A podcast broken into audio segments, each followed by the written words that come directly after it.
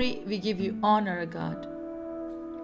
For your name shall be highly exalted, for you shall rule the heavens and the earth.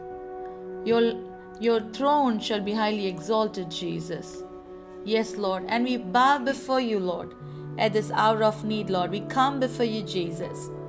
We give this time unto you, Lord. We give our mind, we give our heart, we give our spirit unto you, Jesus. And we thank you for all promises, Lord, what you've given us, Lord, is yes and amen, Jesus. And we thank you for all that what you have done to us, God, on that cross. In Jesus' name we pray. Amen, amen, amen. Greetings in the name of Jesus Christ, and thank you for joining in for the 40 days of reflection. I thank each one of you for being a part of this, and and I'll be sharing the word today. And while I was meditating, God was showing me the suffering for cross. So today I would like to share about the suffering for cross. Now many Christians, most of us, we all lead a holy and a righteous life for Christ. So there are two types of suffering I would just categorize into. Because there are some who go through suffering because of their sin and wickedness or for the things which they do against the will of God. And they see the consequences for that.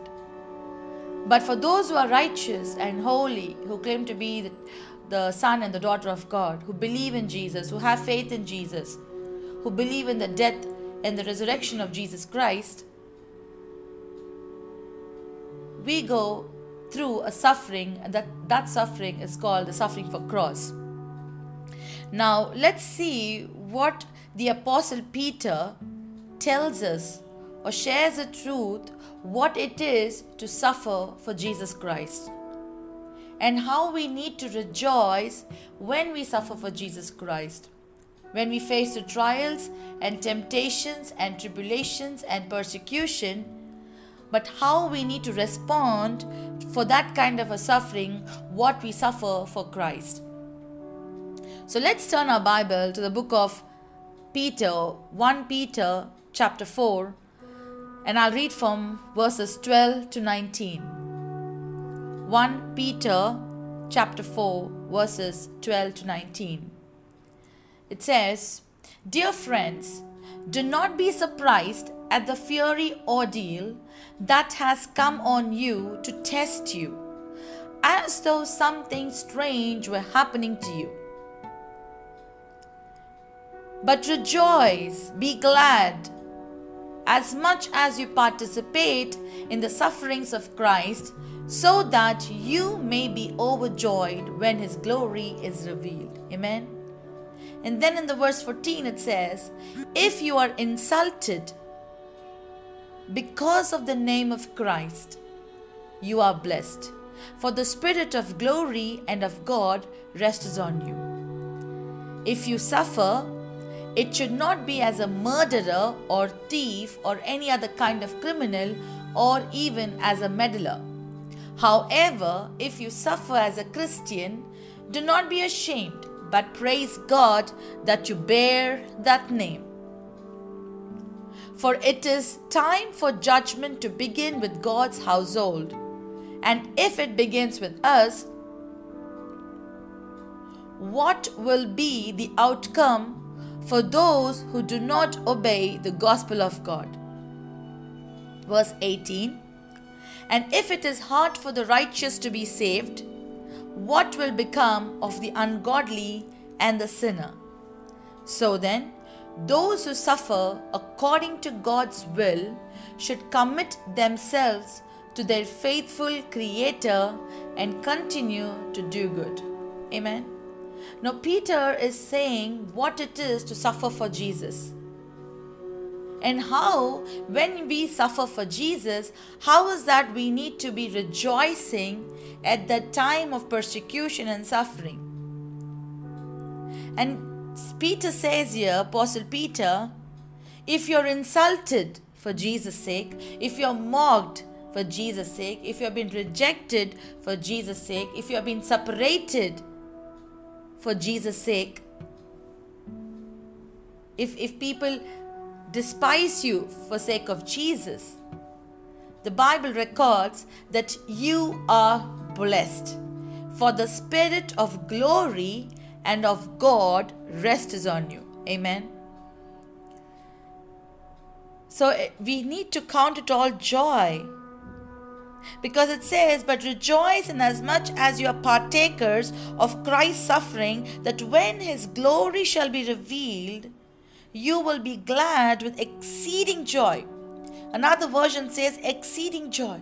So when we have this mindset, when we have this thought that this suffering, what I am going through, is because I follow Christ, because I I keep the laws and the commandments of Christ, this persecution is coming my way, this trial, this fiery trial is coming my way. So, hence, rather getting suppressed and depressed, and rather separating ourselves from God and being disappointed, we need to rejoice. Amen, church?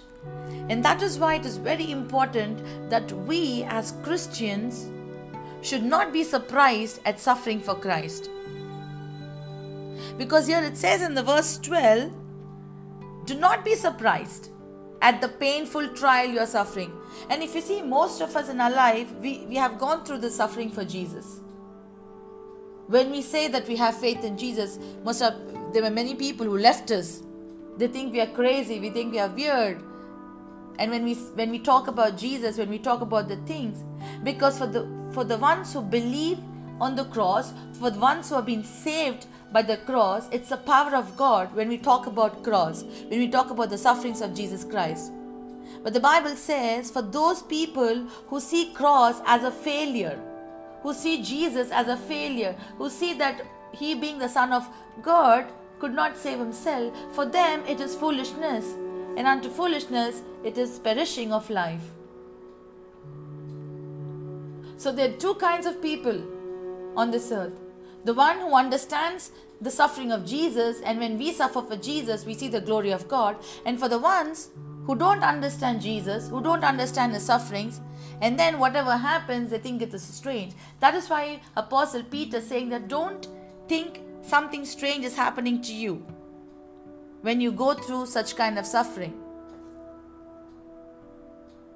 Because Peter, during his entire ministry on the earth, he spent lot of time not only telling his disciples that he would suffer but also what peter was saying is doing is he was also preparing the people around him saying that suffer well. And that's why in the epistle of peter he's saying he's telling to each one of us beloved don't think something weird is happening to you when you suffer for christ if you see in, the most parts of India or most parts of globally, for people who believe in Christianity, who follow Jesus, who read the Bible, who go to church, are being persecuted, and many are being martyred. There are a lot of examples. We read it in news, we know it, some we have experienced in our family members. There are many people who've been martyred for Christ, many people who sacrificed for Christ, many people who suffered until today. There are people suffering for Jesus only by believing and having faith in Jesus. And in countries like Arab countries, Gulf countries, and in different parts of the nations, if you say that you have faith in Jesus, then you are supposed to die. And lately, if, if you've seen, many people in, in, in the districts and the villages of, of India, they were being crushed, they were being beaten, they were being spat on, the Bibles were burned, the churches were demolished. So many things happened for just to have faith in Jesus. Is it wrong to have faith in Jesus? Is it wrong to follow what we have made a decision to follow? But the enemy is mad at the believers. The enemy is going crazy looking at the believer's faith. And that is why the enemy, the Satan, the devourer, the devil always comes and puts in tribulations. He tries to put the fiery darts on us in one way, the other way. And now we what we will be doing, we'll be sitting and thinking, Lord, I'm not doing bad things. I'm not murdering anyone. Uh, the scripture itself says all these things.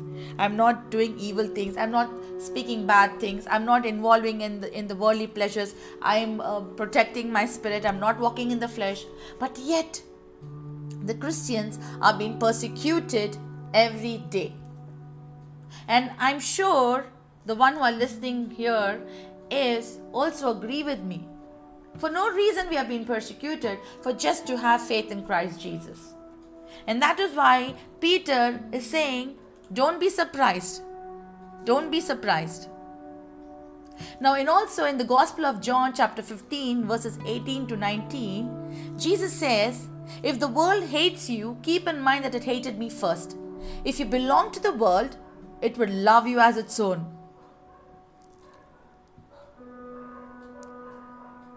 See, Jesus is writing it in very simple words, church. If you belong to the world, it will love you as its own. When you do the things of the world, when you participate in the things of the fleshly desires, when you put in hand in hand with the people around you who drag you into conversations, who drag you into arguments, who drag you into all kind of worldly stuff, they will love you and they will want to meet you every single day. They want to call you on the phone. They want to come to your house. They want to engross you and make sure that you participate in a fight or a mischief or an argument or a gossip, whatever it is, the worldly things, or drag you into, into the worldly pleasures, into the wickedness and all the habits and the cultures of the world. And if you do that, they will love you. They'll keep you on head and they will start worshipping you also. But Jesus is saying, As it is, you do not belong to the world, but I have chosen you out of the world. Amen. Hallelujah. And this is a greater promise for us, what Jesus is telling that I have chosen you out of the world. So that means you are special for Jesus. You are beautiful. You are you are the apple of his eye. He loves you. He cares for you and and he he died for us. That is the greatest thing what Jesus has done for us that he loves us unconditionally. Because he created us in, in our image. And he says, according to the book of 1 Corinthians 6:20, he says that you are precious and you are important. If you read in the book of 1 Peter 2 9, he says, You are important. He says, You are a chosen generation. He's saying that you are a chosen generation, a royal priesthood, a holy nation, a peculiar people. So the ones who follow Jesus, keep this in mind, church, that one the one who follow Jesus are the peculiar people. Strange people to the world. We are the strangers to the world. Because the world will never understand us because of faith in Christ Jesus.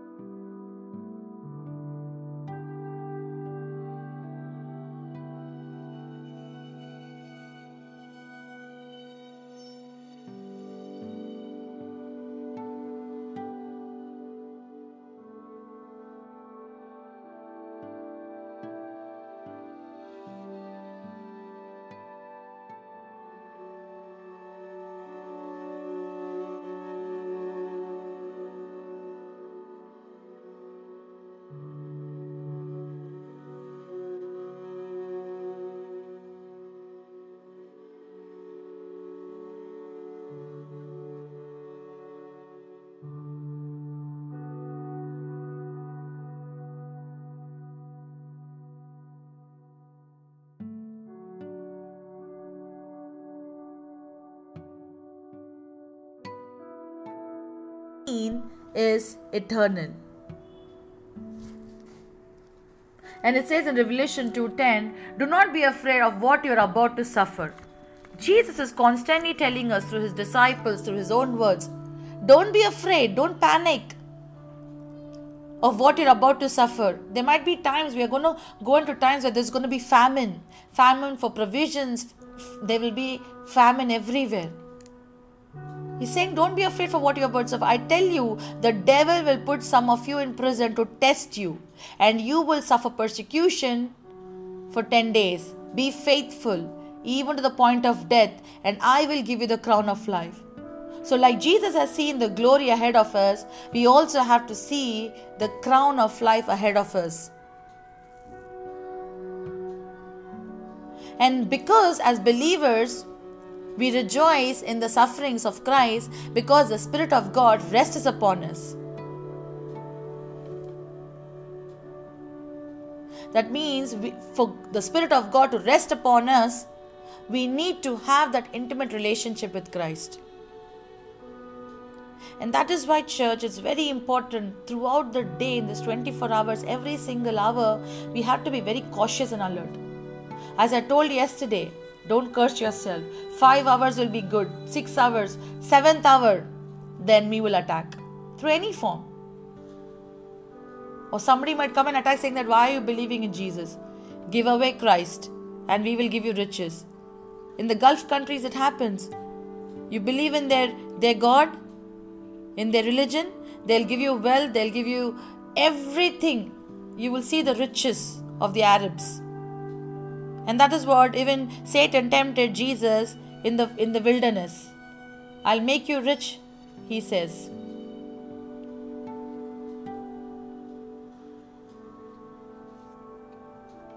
And that's why we have to be very careful, church.